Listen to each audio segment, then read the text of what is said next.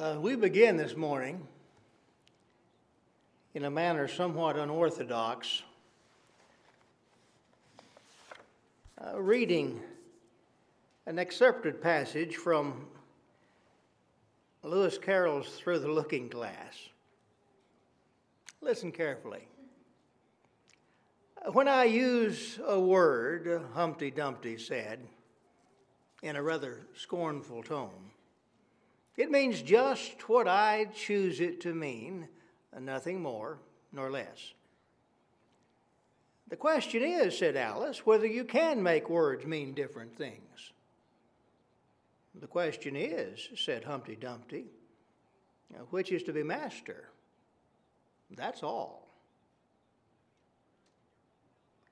Uh, we are living in a Humpty Dumpty world, an upside down society, uh, where words seem to mean whatever folks who use them want them to mean at the moment. And the problem with that is when we lose our language, we've lost not just the argument, we've lost the tide of time, we've lost our very society, our very generation of people. If we have not a common understanding of language, we have no communication, no understanding whatsoever. And yet, like I say, we live in a Humpty Dumpty world. Some words have been absolutely canceled. Other words, uh, well, they have been uh, they've been given a makeover so that you'd hardly recognize them for what they used to be. And one word like that is the word uh, we're considering this morning. It's, it's the word church. A word that seems to mean everything to everybody and different things to different people. The word church. As you ask the average man in the street, what do you think about church? And depending on what he thinks the word means, depending on his perspective of what the word church even deals with, he'll give some kind of an answer of his own thinking, of his own opinion, his own judgment. But again, everybody has their own idea, their own definition, their own understanding of what this singular word church means. And I'll just have to be honest with you as we start this morning. I could care less what your definition is. And you should care less what my definition is. What we want to know is what did Jesus mean? When he said to Simon Peter, based upon the bedrock confession Peter had made, he had said, You're the Christ, the Son of the living God. Upon that bedrock of truth, Jesus said, I will build my church. And so, what did Jesus mean by saying that? Uh, we know that the scriptures teach of the close, inseparable relationship our Lord had to his church. He here describes it as his possession. I'll build my church. In other places, this church is referred to as, as his body over which he serves and reigns as head, as his king over which he serves and reigns as king, as a family. We find that this church described by Jesus is that for which he gave himself, that for which he shed his blood. It meant and means a lot to him, whatever this word church means. And so, lest anybody say, Well, I'm not a big church person, don't care much about the word church at all, just remember, you say no to the church, you've said no to Jesus Christ. After all, it's his body, he's the head. You can't say no to it without saying no to him. It's his kingdom, he's the king. You can't say no to it and say anything less than no to him. Jesus is the be all, end all of life as it is. Our life is in Christ, Christ is our life. But you excise the idea of church from Jesus, you've got nothing left because they are one and the same in the sense that you take the one, you must take the other. And so it does matter. It does matter what Jesus meant when he said, Upon this rock I will build my church. The simple question for this morning is this What did he build? And we can go down some, some winding paths to nowhere in terms of the etymology and the, uh, the, the uh, unusual, somewhat odd way in which we find our English word church coming from the Greek word ecclesia, and the wondering of whether ecclesia meant for one culture what it meant to the next culture. Forget all of that. Interesting for more of a lecture than a sermon. The question is what did Jesus mean when he said, I'll build my church?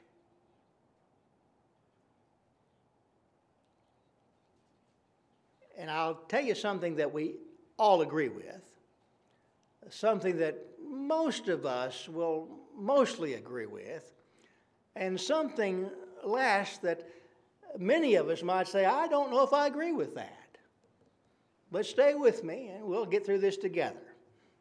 Uh, we'll be supportive for one another all the way through this experience. First of all, let's start on common ground.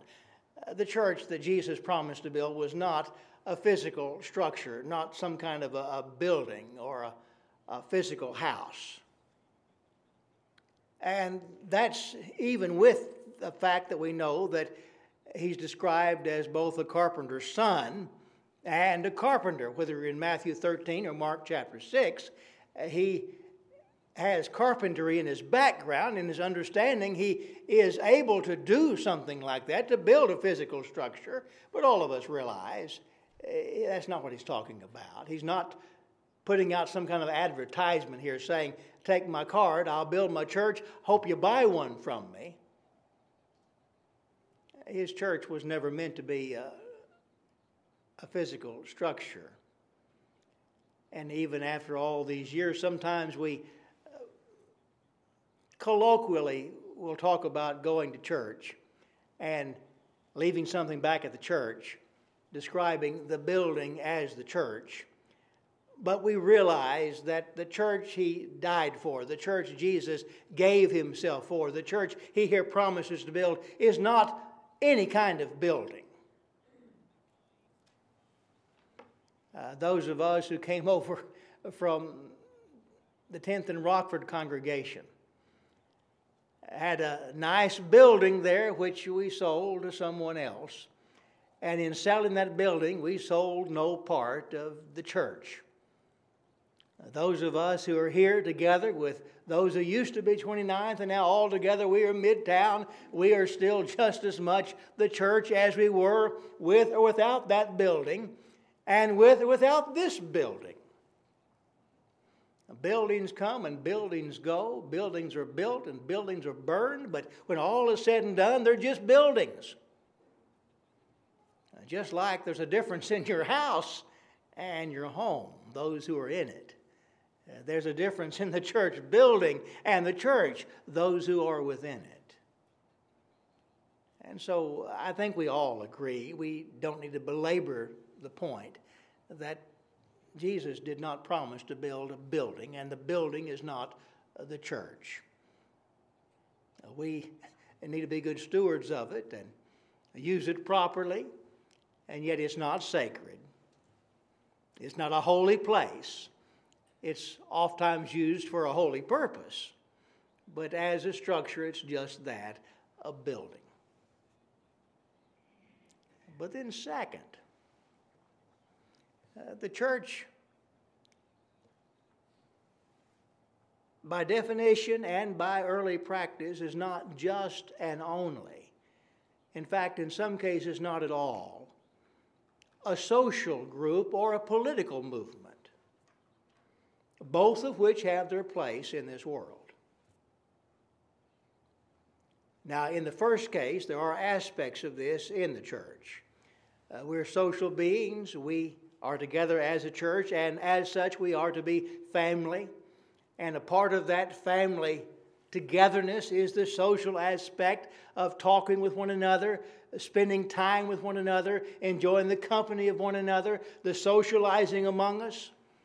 That is a, a wonderful aspect of the church. It's not intrinsically what it is. Uh, there are other groups that do that same thing, in some cases, much better, because that's what they're all about. Uh, there are service clubs and service communities. Uh, there are uh, guilds and groups and clubs of hobbies and interests of all sorts and kinds, uh, which all have their place if they're good and right and prudent. And whereas the church has aspects of some of this, that's not fundamentally what it's all about. If that were the case, the church Jesus built almost 2,000 years ago wouldn't still be in existence there's more to it than just a social group involved. You might remember Jesus saying in John 18, when he's on trial for his life, in answer to one of Pilate's questions, My kingdom, he says, is not of this world. Well, that was true then. It's just as true today. The church, the kingdom, it's not of this world. It's not of this world. It is spiritual in nature. Jesus said the kingdom is within you. It's a spiritual institution, not a social club. And again, I have to say one more time, I'm not in any way backing off the understanding we need to spend time together. But there's more to the church than just our being social together. But whereas there's an aspect of this, this next has no place at all. Uh, the church is not a political movement.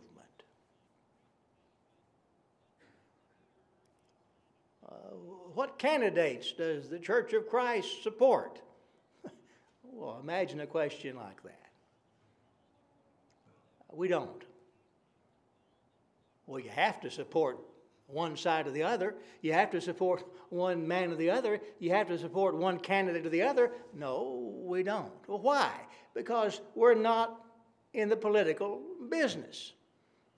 That's not what Jesus, there was a political problem in Jesus' day, uh, which he hardly addressed at all, except in the principles of his gospel. Uh, there were political problems in Paul's day, uh, which he had almost nothing to say about except uh, for the principles involved. Which of Paul's epistles did he write primarily about Caesar? Oh, his name comes up in scant fashion.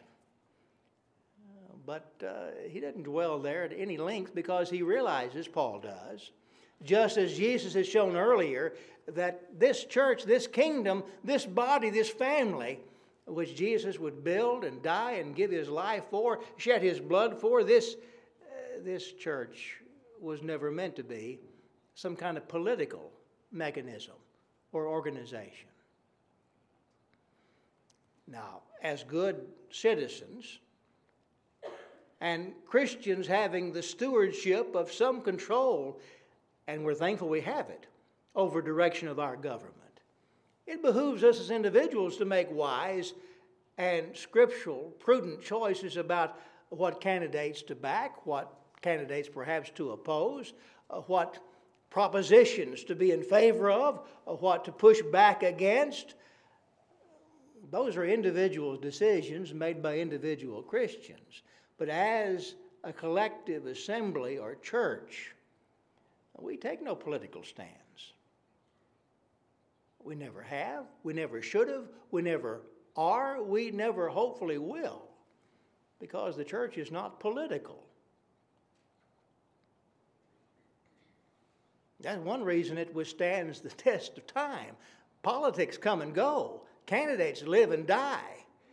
Entire movements, they are started and they implode.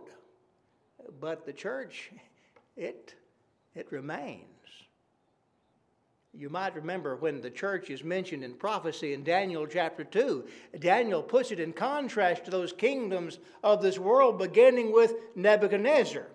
Daniel says, Nebuchadnezzar, you are the head of gold in this image he's seen in his dream. And he goes on listing the kingdoms that will come following Nebuchadnezzar, all the way down to the feet and toes of the iron mixed with miry clay, which seem to be the days of the Greco Roman Empire.